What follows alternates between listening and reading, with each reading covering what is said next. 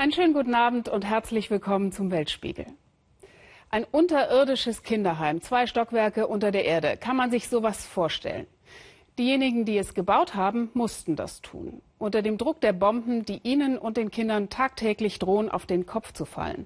Brandbomben, offenbar auch Chlorgas, von Flugzeugen der syrischen Armee oder russischen Bombern. Der Krieg in Syrien wird in absehbarer Zeit nicht aufhören. Heute gibt es dazuhin auch noch Meldungen über mutmaßlich 35 Tote durch türkische Luftangriffe in Nordsyrien. Dieser Krieg wird immer noch komplizierter. Und das unterirdische Kinderheim? Volker Schwenk hat uns mit Hilfe von Aktivisten aus Aleppo eine beeindruckende Reportage geschickt. Das Spiel ist ganz einfach. Eine Variante von blinde Kuh. Erst werden zwei Kindern die Augen verbunden. Dann werden Buntstifte auf dem Boden verteilt. Und wer am meisten Stifte findet, der hat gewonnen. Wir sind in den Rebellenvierteln von Aleppo. Es ist eine Mischung aus Waisenhaus und Kindertagesstätte. Einige Kinder hier haben alles verloren. Andere kommen einfach nur zum Spielen. Als sie zuerst zu uns kamen, da waren sie in einem sehr schlechten psychologischen Zustand, sagt der Betreuer. Sie haben bei nichts mitgemacht. Sie haben nicht gespielt, sie wollten für sich sein und haben sich verlassen gefühlt. Seit sie spielen und sich hier beschäftigen, ist es besser geworden. Sie reden mit Gleichaltrigen und diskutieren mehr miteinander.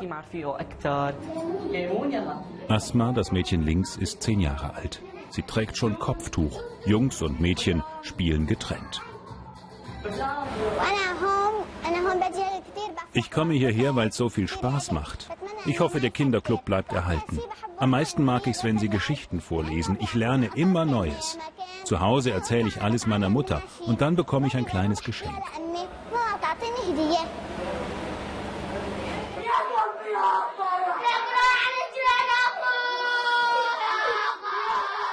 Das Gesicht des Jungen ist noch staubbedeckt.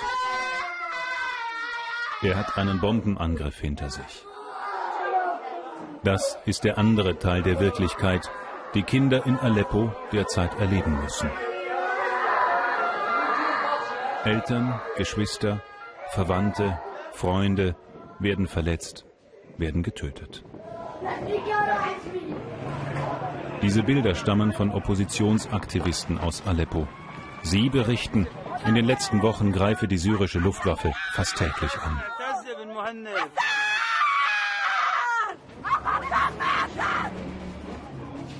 Kinder haben keine Chance auf eine glückliche Kindheit in Aleppo. Bunte Malblocks sind bei den 6- bis 12-Jährigen sehr beliebt.